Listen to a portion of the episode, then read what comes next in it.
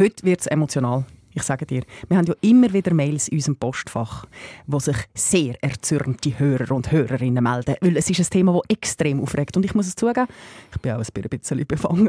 Es Mhm. nervt mich nämlich. Es nervt. Es geht um Füllwörter. Die armen Füllwörter. Darum, das gibt heute auch eine Therapiestunde für mich. Ich freue mich drauf. Ich habe einen wunderschönen Song gefunden von den Wise Guys, wo das perfekt besingen. Weil es rebelt nur so von diesen Wörtern. Ich hab dich relativ gern. Ich hab dich relativ gern.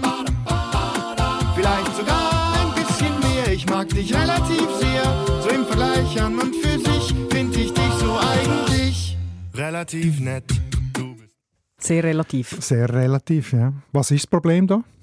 Dass er sich nicht auf eine Aussage festlegen kann. Wieso sagt er ständig relativ und schwächt seine Aussage automatisch ab? Wieso sagt er nicht einfach, ich habe dich gern? Ich will es nicht kann sagen und nicht will sagen. In dem Ausschnitt, den du mir hier abgelöst hast, ist ganz klar, ich habe dich nicht wirklich gern, aber ein bisschen schon. Das ist seine Aussage. Du behauptest, es ist gar kein Füllwort. Ja.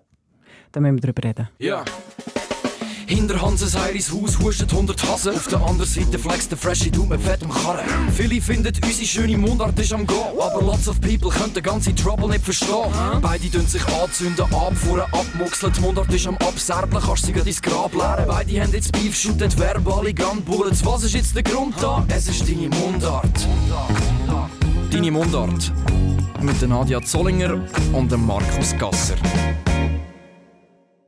Gehen wir noch einmal zurück zu den Wise Guys. Du behauptest, das ist kein Füllwort. Jo, also ich habe ja den ganzen Song gelost, oder? Und in der ersten Strophe definiert er zuerst einmal äh, ausführlich das Wort relativ. Also dort sagt er zum Beispiel, ich bin relativ klug gegenüber Heidi Klum, aber gegenüber Stephen Hawking bin ich relativ dumm.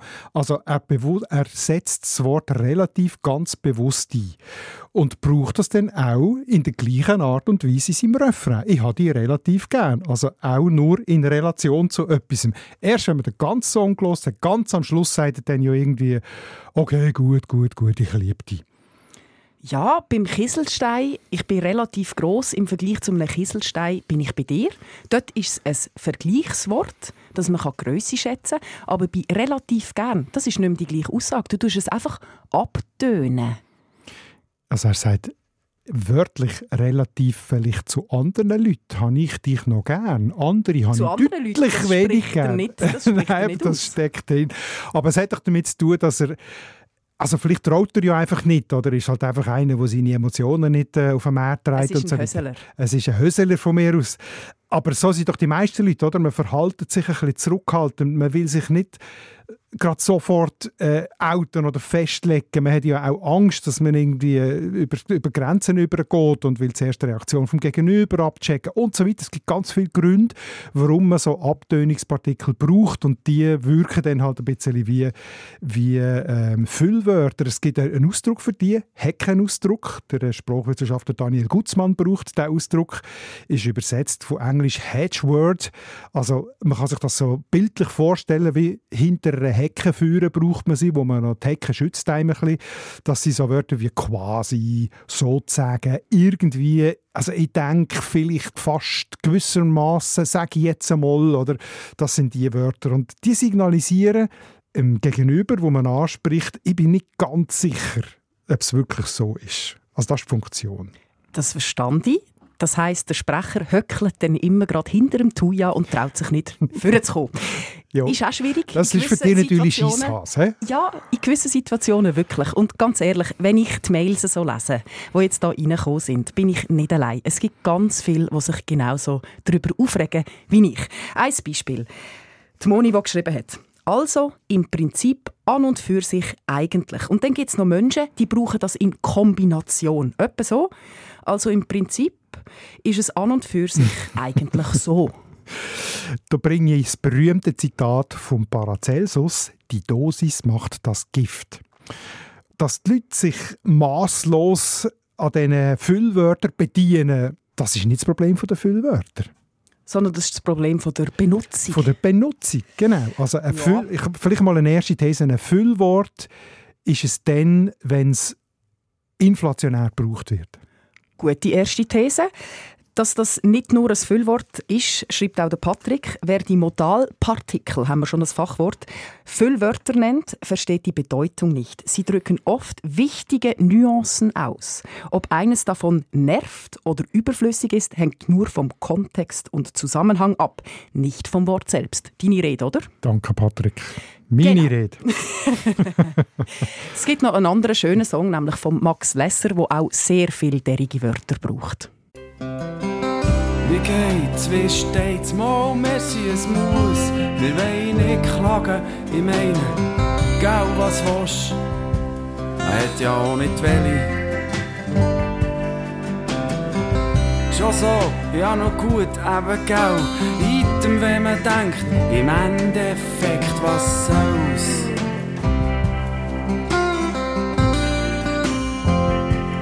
Weisst, wie ich meine?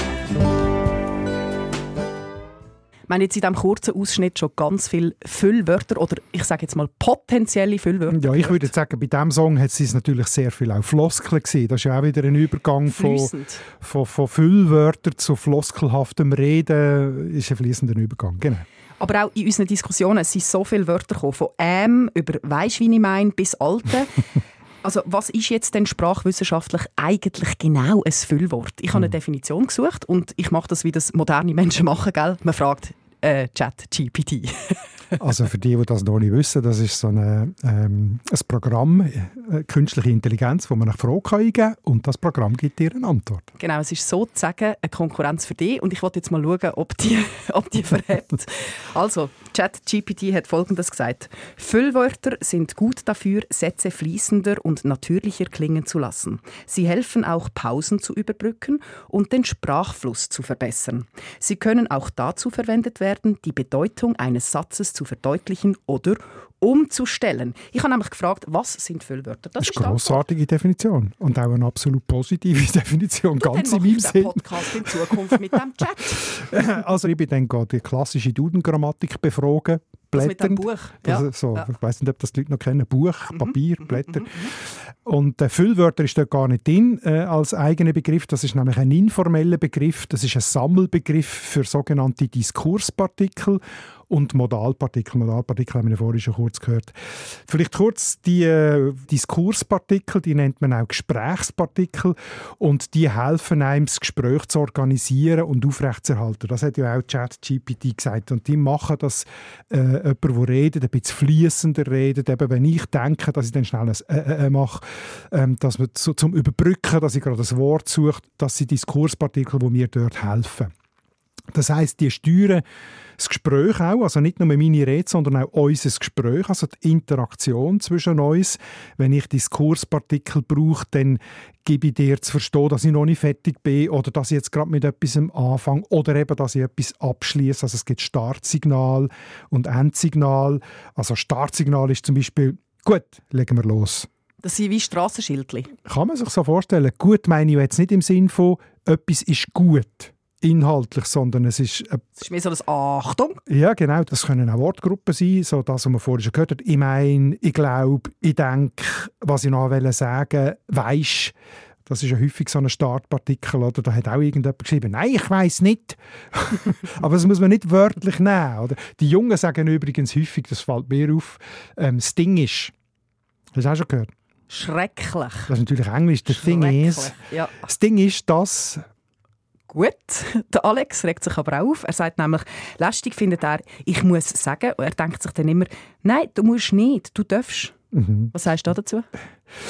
ich finde, auch hier, ich muss sagen, muss man nicht wörtlich nehmen. Das ist eben auch so ein Startsignal. Das heißt eigentlich, zu dem sage ich. Oder meine Meinung dazu ist. Und äh, das ist einfach ein Ersatz dafür, ansatzlos zu starten, gibt man eine Art wie einen Schuhlöffel, der auf die eigene Rede hinweist. So muss man das lesen. Die Brigitte schreibt von dem her. Von dem her, ja, da mache ich mich immer ein bisschen lustig. Von dem her nicht wahr. Von dem her würde ich jetzt sagen, ist eher ein Übergangssignal. Also innerhalb von der Rede, nicht ein Startsignal, oder? Wenn man etwas sagt und dann denkt man und dann kommt einem in den Sinn, dass man noch weitermacht, dann sagt man, von dem her könnte man sagen, das. Also drum, oder ist eine Folgerung, eine Art wie eine Folgerung, oder? Ein Ergo. Ergo könnte man auch sagen, ja. Sehr schön, das war bildungssprachlich. Ergo ist Bildungssprache. Ja, ich denke immer als Latinisch. Cargotram, komischerweise. Also jetzt sind wir bei den gefüllten Pausen, oder? Das ist das, was ganz viele Leute ärgern, wenn man «ähm» sagt.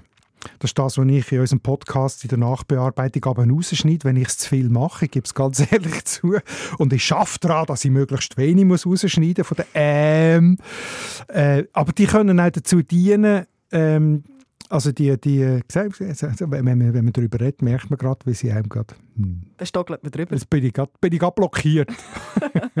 Durchschnaufen. die helfen einem ja beim Denken eigentlich, oder? Die geben einem Zeit, um das, was man will sagen, zu ordnen, wenn man schneller redet, als man denkt vielleicht, dass man eben so wie ich jetzt äh, kurze Pause hat. Und wenn die Äs dann äh, einfach äh, zu häufig äh, werden, dann wird es ein Problem. Könnte man nicht auch einfach ein Päuschen machen? Doch, kannst schon, aber vielleicht schwätzt du dann weiter, weil du nicht checkst, dass ich noch nicht fertig bin. Das wollte ich ja verhindern. Du unterstellst mir, dass ich sehr wenig Körpersprache kann lesen Ist angekommen, danke vielmals. Was sagst du denn zu Nicht der Eva? Was sagst du zu dem Eva, ihrem etc. etc. in Meetings? Das kommt fast bei jedem Satz vor. Am Schluss etc. Ja, das habe ich auch schon häufig. Es gibt Leute, die das häufig brauchen. Oder? Die sagen etwas, etc. etc. Ich, ich brauche häufig und so weiter. Und so weiter. Das nervt mich manchmal selber auch ein bisschen. Gibt es ja zu, wenn man es zu viel braucht. Das ist ein sogenanntes Endsignal. Mit dem gibt man zu verstehen, ich wäre jetzt fertig. Aber es gibt noch mehr. Aber es gibt auch so Wörter, die nachher gerade das Gegenteil bewirken. Dass sie eben behindern. Wie du gesagt hast, es nervt dich ja selber. Genau. Wenn immer das Genau kommt am Schluss. Du wartest nur noch aufs Genau. Wie Samen in der Kille. Genau. Das hat auch Cordelia geschrieben. Moin.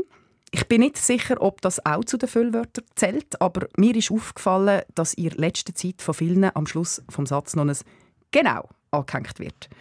Wo ich mich immer wieder frage, für was? Das nimmt überhand.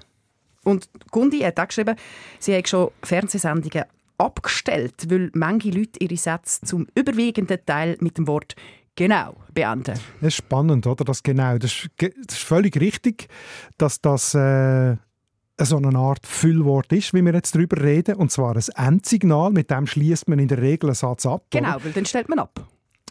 Ich glaube, das fällt so wahnsinnig auf und so vielen Leuten auf, weil es eben ein jüngeres Wort ist, oder? weil es ein neues Füllwort ist. Aus Deutschland, kommt sicher aus dem Hochdeutschen und ist insofern schon sehr auffallend. Man kann es ja wirklich einfach als Signal nehmen, als Endsignal, als Neues und dann muss es einem nicht aufregen. Aber mir geht es auch so, wenn jemand das inflationär braucht, dann fällt es mir auf und dann lenkt es mich vom anderen ab. Wegen dem würde ich jetzt gar nicht das Radio abschalten, aber ich verstand, dass einem das nervt. Das ist ja nicht nur beim Radio und beim Ich habe Fernsehen so. Empathie. Ja, das ist schön. Sind aber nicht alle so großzügig wie du.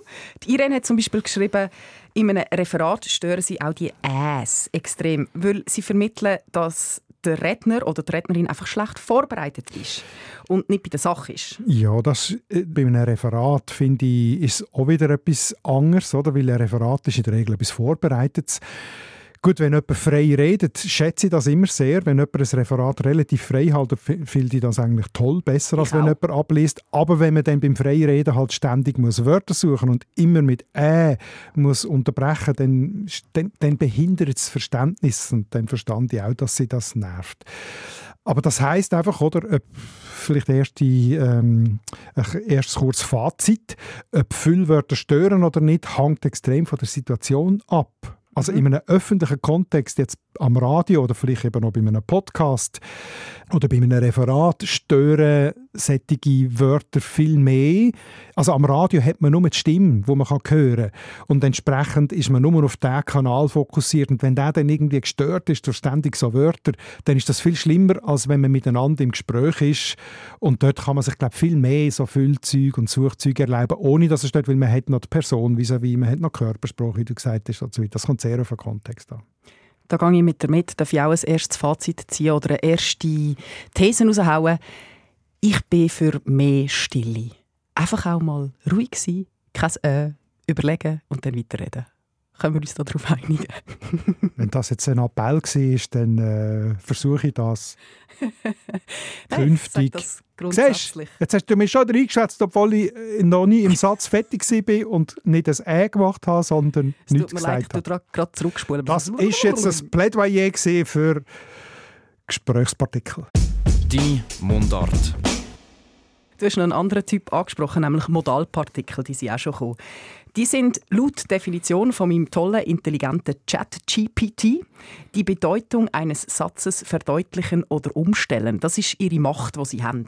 Wir haben ja schon gehört von den Wise Guys, relativ gern. Mhm. Das ist also gar nicht mehr das Gleiche wie gern haben. Mhm. Das ist ganz etwas anderes. Das stimmt, aber die meisten sättigen Füllwörter, die eigentlich Modalpartikel sind, die werden aber nicht unbedingt zu der Verdeutlichung gebraucht, sondern zur Abtönung, zur Abschwächung, eben mit, wie das relativ war. Oder?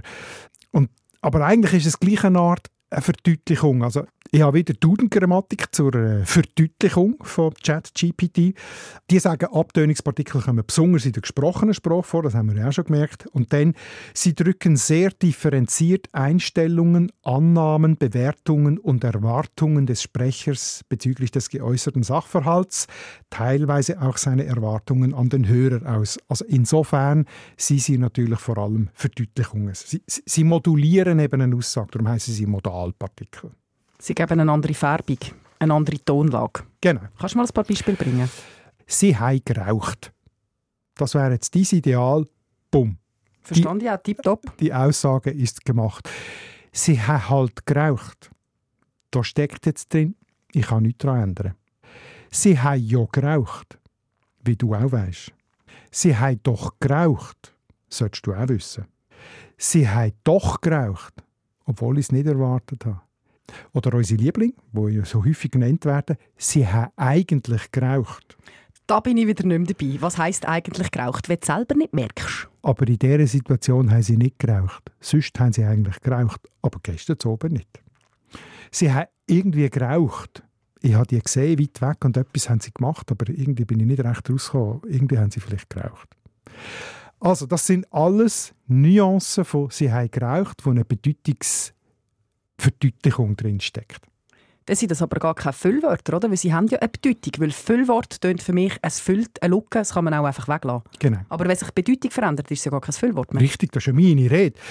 Es ist einfach eine fließende Grenze, oder? Die können schnell zu Füllwörtern werden, eben wenn sie inflationär gebraucht werden und dann die Bedeutung gar nicht mehr so im Vordergrund steht und es gar nicht mehr unbedingt Sinn macht, das eigentlich oder das äh, Halt oder so zu brauchen. Äh, Aber dort sind, sind die Wörter nicht daran schuld. Dann ist ein wunderbares Beispiel zu diesem Thema. Wenn es kippt, wenn es kippt, wir hören es gerade mal. Achtung, Zellen. Ähm, erst einmal wollte ich eigentlich ein Kompliment an äh, Physios und Ärzte machen, die wir eigentlich in zwei Wochen eigentlich angepflegt haben. Äh, normalerweise äh, wäre es fast mehr als drei Wochen lang gegangen.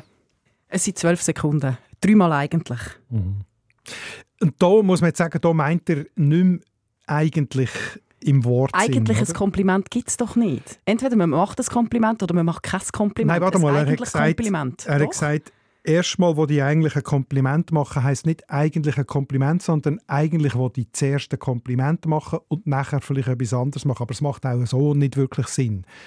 Das Wo die ist eigentlich ganz, zusammengeflickt haben. Und ganz offensichtlich ist das hier von ihm eine Marotte oder ein Tick, der nichts mehr mit dem Inhalt des Wort eigentlich zu tun hat. Da sind wir uns einig. Es ist ja völlig sinnentleert. Genau. Das heißt aber, es könnte jedes Wort potenziell ein Füllwort sein. Wenn er jetzt einen anderen Tick hat, er könnte irgendetwas sagen. Ja, vielleicht nicht jedes Wort, aber es sind ja eher so die sprachlichen Kleinfee, die kann zu Füllwörtern werden, also Pronomen, Adverbial oder so. Meistens sind es nicht Substantiv oder Verben, gibt es sicher auch, oder? aber es ist, eigentlich können Füllwörter zu Füllwörtern ja, werden, auf jeden Fall. Der Kommentar von der Simon hat mir sehr gefallen. Ach, die heißen Füllwörter. Ich dachte, das heißt Tick. Ja, ist nicht ganz falsch, habe ich Gell? vorher schon gesagt. Oder? Füllwörter, die so richtig auffallen, sind zu Ticks geworden. Erinnert mich übrigens an einen Geschichtsprofessor von früher, wo ich bin einmal in einer Vorlesung gewesen und konnte nachher nicht mehr gehen, weil der hat wirklich, also, also, also wir, wir meinen hier, also wir gehen davon aus, dass also so viel Asos hatte, dass ich nichts mehr gehört habe. Meine Rede. Dann ist es ein Tick. Das Interview vom Hakan Yakin ist ja auch auf, im Webvideo vom Kollegen André Perler gebraucht worden. Und ein anderer Kollege, der Felix, aus der Redaktion hat das gehört und hat mir etwas Interessantes darauf geschrieben. Er glaube persönlich, dass das Ganze mit diesen Füllwörtern, egal welche, eine Frage von der Eloquenz ist. Die Wörter helfen, das Reden zu verlangsamen und dem Denken mehr Raum zu geben. Sprechen, denken. Und Hakan muss halt einfach viel denken, bevor er eine Ahnung davon bekommt, was er eigentlich sagen möchte. Ist fast ein bisschen böse, ein bisschen ironisch, aber er hat natürlich recht. Das sind eben die Diskurspartikel. Das hilft ihm, die Zeit ein bisschen zu dehnen, dass er Raum hat, seine Wörter zu finden und das Denken zu strukturieren. Aber man muss gleich sagen, die Häufigkeit, das ist einfach wirklich dick. Das stimmt. Ich werde gleich noch kurz etwas sagen zu der Verteidigung vom Hakan. Zwei ja. Sachen. Erstens der Rahmen. Wenn man eine sportliche Höchstleistung gebracht hat und dann völlig außer Atem von einem Menschen das Mikrofon ins Gesicht drückt, überkommt und meistens auch noch recht blöde Fragen überkommt, finde ich es verständlich, dass man keinen geraden Satz machen kann. Und, was ich auch noch sagen das Interview ist schon ein Weile her. Hä? Vielleicht redet der Hakan heute ganz anders. Voll bei dir. Gut, aber der Felix hat das Thema Eloquenz angesprochen. Mhm. Ist das eine Frage vom sozialen Umfeld? Also es gibt auf jeden Fall einen Unterschied in der Menge und im Gebrauch von Füllwörtern je nach sozialen Schichten.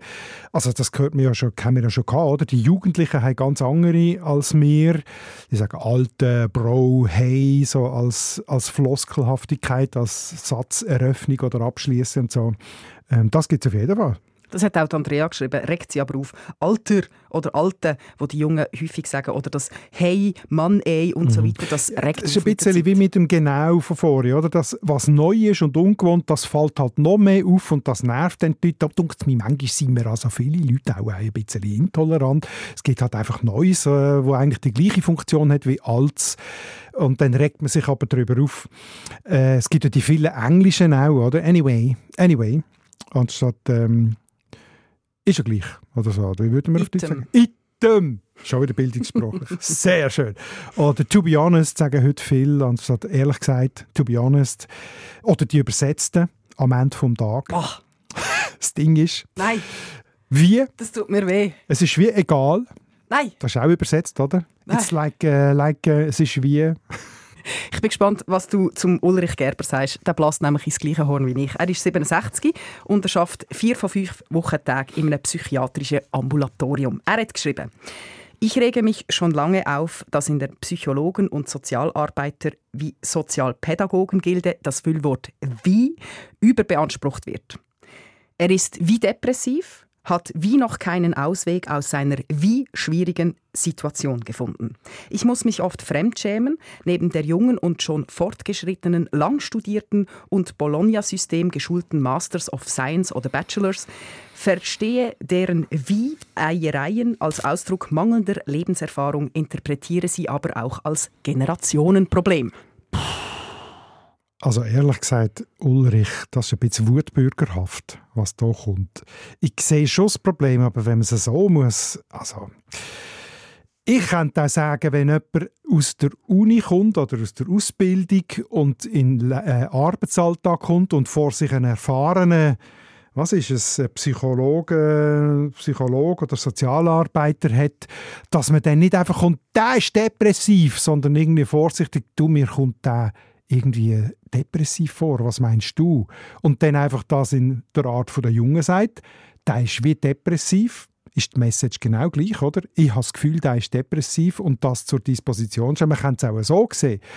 Natürlich, auch hier wieder, wenn dann der Junge im Satz dreimal wie sagt, dann ist es wieder entwertet, die Bedeutung, das sehe ich schon ein. Oder? Aber mangelnde Lebenserfahrung und Generation, klar, Generationenproblem insofern, dass das eben ein Wort der Jungen ist, äh, wenn es ein Ostschweizer wäre, ein Älter, würde ich vielleicht sagen, der ist eine Art depressiv. Eine Art habe ich noch nie herausgefunden. Warum eine Art? Also es ist halt keine gibt, präzise Diagnose Es gibt mehr. die Wörter in der alten Sprache sozusagen. Ja, es ist keine präzise Diagnose mehr, genau. Das schon. Oder der Konrad, gell, zum All-Time-Favorite von dir, vielleicht auch noch. Mega. Finde ich mittlerweile mega, mega, wirklich mega, nein, so, sagen wir sogar mega, giga, haga, ätzend. Haga. Die ja. Megamanie, die höre ich nicht mehr auf. Mega ist eigentlich ein Verstärkungswort, oder? Mega. Sehr. Und ist jetzt tatsächlich in vielen Kontexten ein Füllwort geworden, eben, dass es nicht mehr verstärkend ist, sondern einfach reinbröselt wird. Bestätigend auch, oder? Mega. Mega, ja. Heißt ja. Wie voll. Ja, fix. Ich habe noch eine Perle gefunden auf YouTube.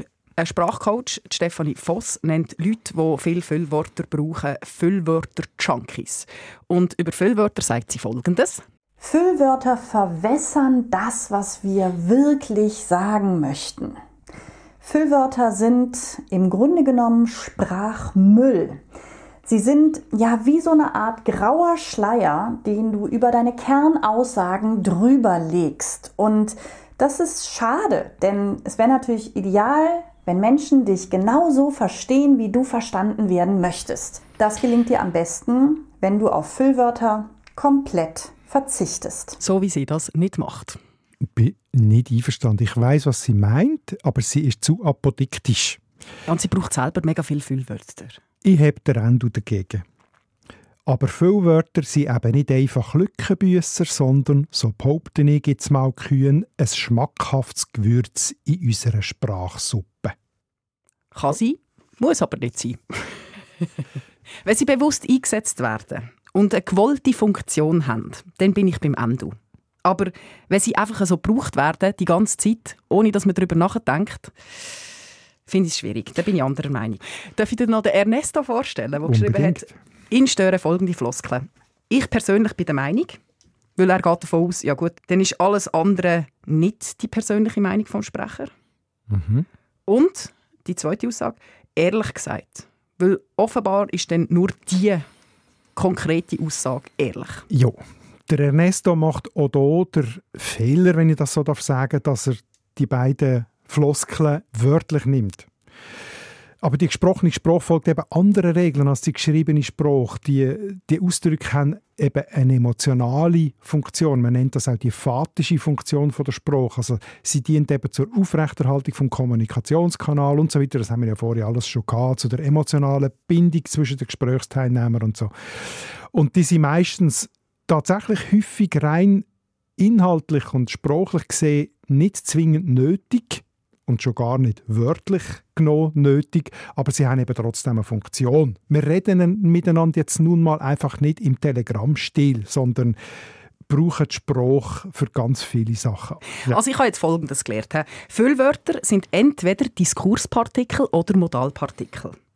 Und ich habe gelernt, sie haben ganz wichtige Funktionen beim Reden. Sie können einen Satz neu färben, gewichten, eine andere Tonalität geben, ein anderes Geschmäckchen. Du tönst fast schon wie bekehrt. Nein, warte jetzt. wie der Ende das wird formulieren, gell? es gibt ein anderes Geschmäckchen. Gegen die habe ich ja nichts. Aber bei denen, die inflationär werden, die einen Tick werden, dass sie ablenken, dass du dich nur noch konzentrierst, wenn kommt das Wort wieder, dort bin ich nicht mehr am Start.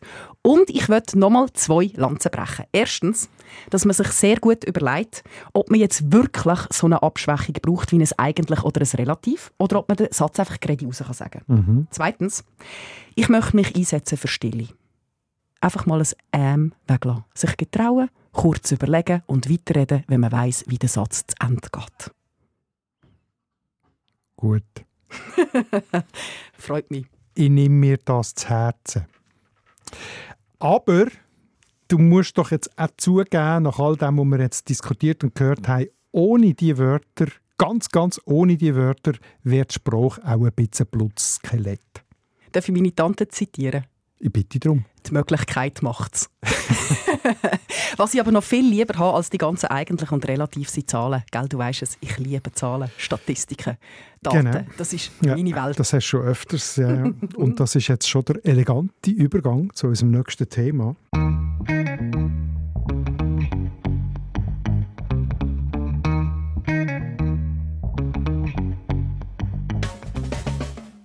Zellen?